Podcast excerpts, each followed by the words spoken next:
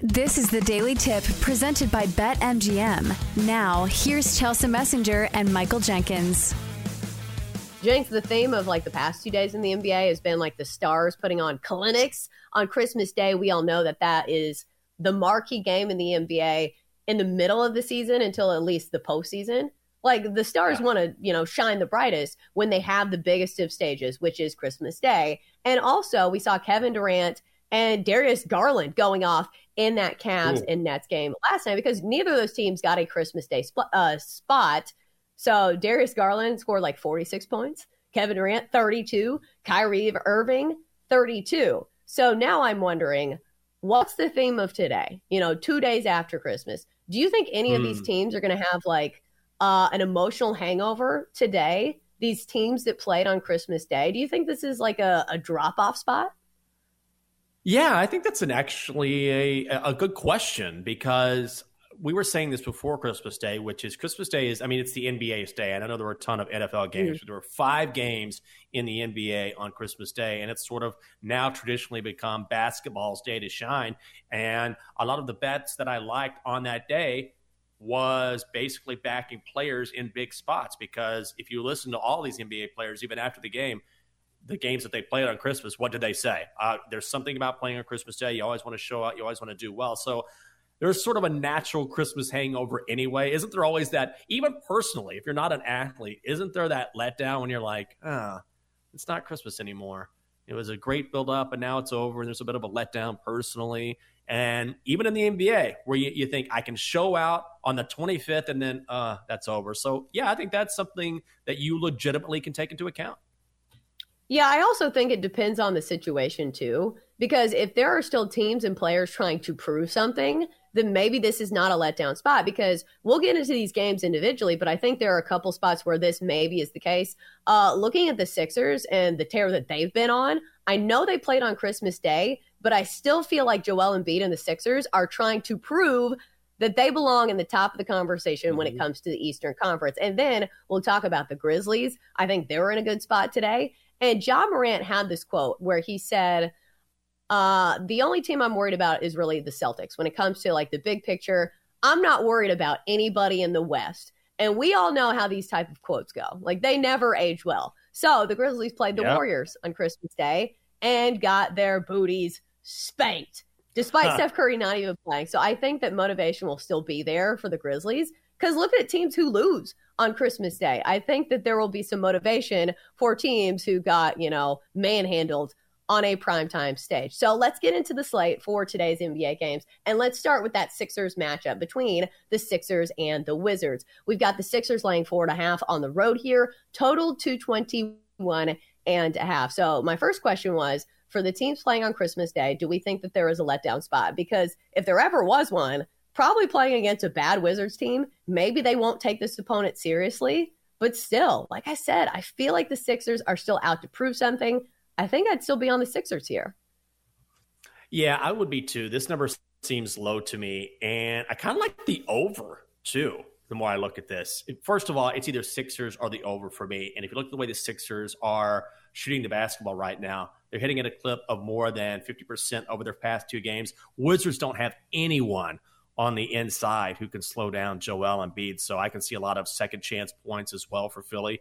The over is hitting seven of the last 10 games for the Sixers. Money is coming in there as well. So I'd go over or lay the four and a half with the Sixers. And I expect that line to go up as well. Yeah, it's been eight straight wins for the Sixers, and they have covered in seven of those. Meanwhile, we know the Wizards are not a good team. However, they are coming off an outright win over Sacramento covering as seven and a half point dogs, winning that game outright. And like you said, I think there are some matchup issues here at play for the Wizards going against Joel Embiid. If you look at the the fantasy matchups, the Wizards are not good against opposing centers. They're giving up the fifth most points to opposing centers.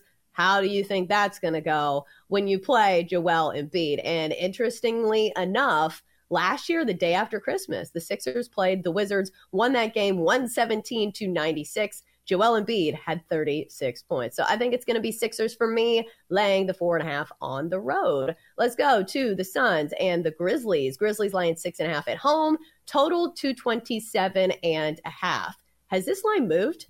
I think it was uh, seven and a half overnight, maybe. But I've already alluded to it. Jenks, I think this is a great spot for Memphis. Oh, I love this play. This is going to be one of my best bets. I think I'm going to go big tonight. Why not? I had a nice week last week, so if I come on tomorrow and talk about how awful I was, well, that's just natural regression. But I don't know how you cannot back the Grizzlies here.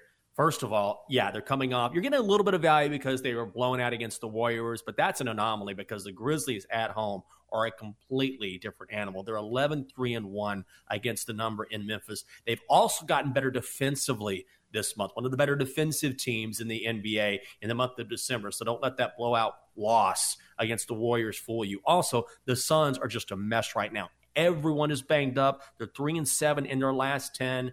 And the last time these two teams met, Grizz won by 25. That was just a few days ago. Grizzlies minus six and a half all day.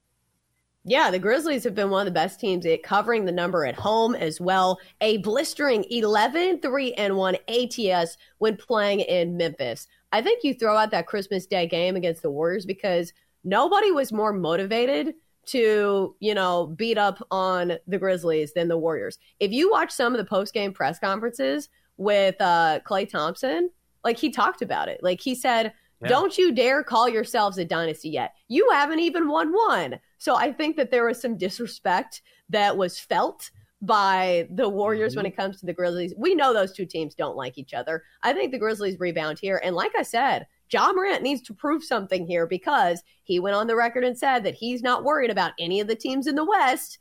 So you got to win games brother, against teams in the West, if you want to say stuff like that. and like you said, the Suns very heavily injured for this one. Devin Booker out. And just a few games ago, we saw this exact same scenario Devin Booker out, and it was the Grizzlies winning it pretty handily 125 to 100. So I'll be on the Grizz tonight at minus seven and a half. Next up, let's go to the Clippers and the Raptors. Raptors laying five and a half, total 218 and a half. Jenks, is this a game that's going to make the card for you?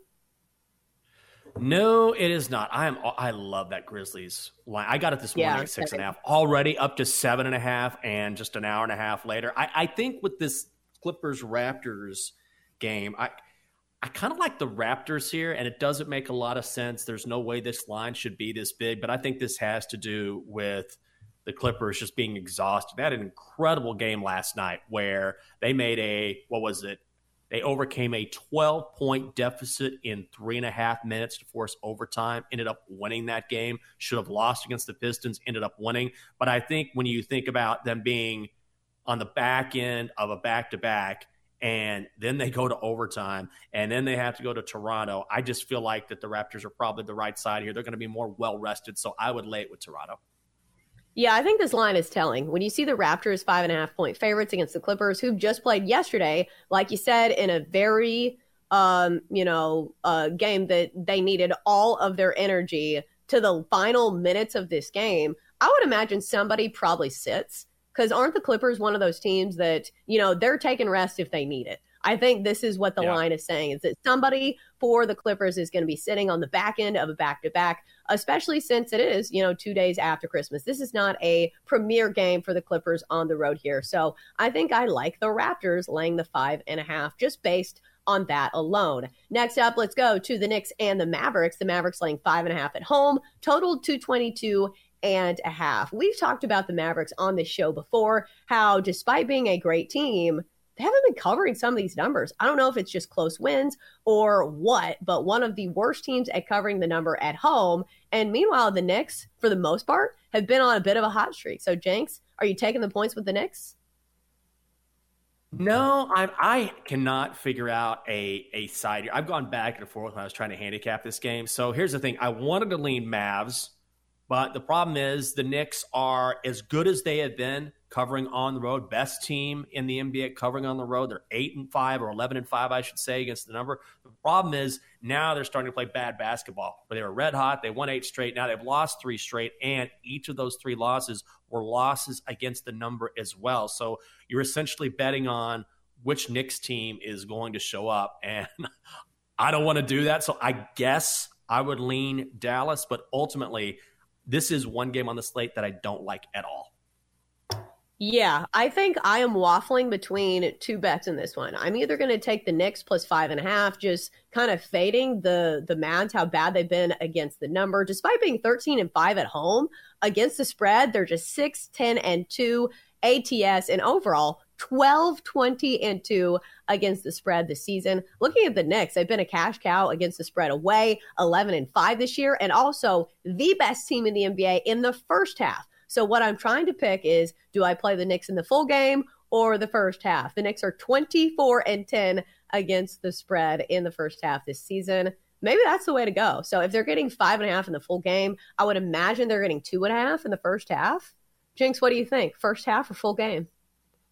Oh, you got to go first half. That's been more of a moneymaker than this full game nonsense. Just go with your gut here, Chelsa. Go with the first half. Matt says it's a great call. He knows more NBA than I do. He's saying this in the chat. But man, full game, it's really hard to gauge where this game is going to go. So I think first half is probably a much safer and smarter bet. Here's the other dynamic. We get up so early for the show that I am very tempted to always play first half bets, whether it's in the NFL right. or in the NBA, because I can go to bed earlier. And if I lose my bet, I will have time to cool down and not be mad, you know, before I go to bed. And then finally, one more game we will get to the Nuggets and the Kings. Nuggets laying three and a half. This line is up from two and a half. And the total, 237 and a half. Sky high. Jenks, is there anything that you saw in this one? Uh, I think what I'm going to do here is I here's what I would do. I would look at a player prop for Nikola Jokic just because it looks like Domantas Sabonis is questionable for this one. Jokic has been playing great basketball recently. This total is 237 in the hook. Looks to be one of those games where the Joker could go off. So look at a points prop for Nikola Jokic or a points rebounds prop and go over. Yeah, uh, only thing it's not going to be low because he always puts up huge numbers. For more, listen to the Daily Tip presented by BetMGM. Weekday mornings from 6 to 9 Eastern on the BetQL network, the Audacy app, or wherever you get your podcasts.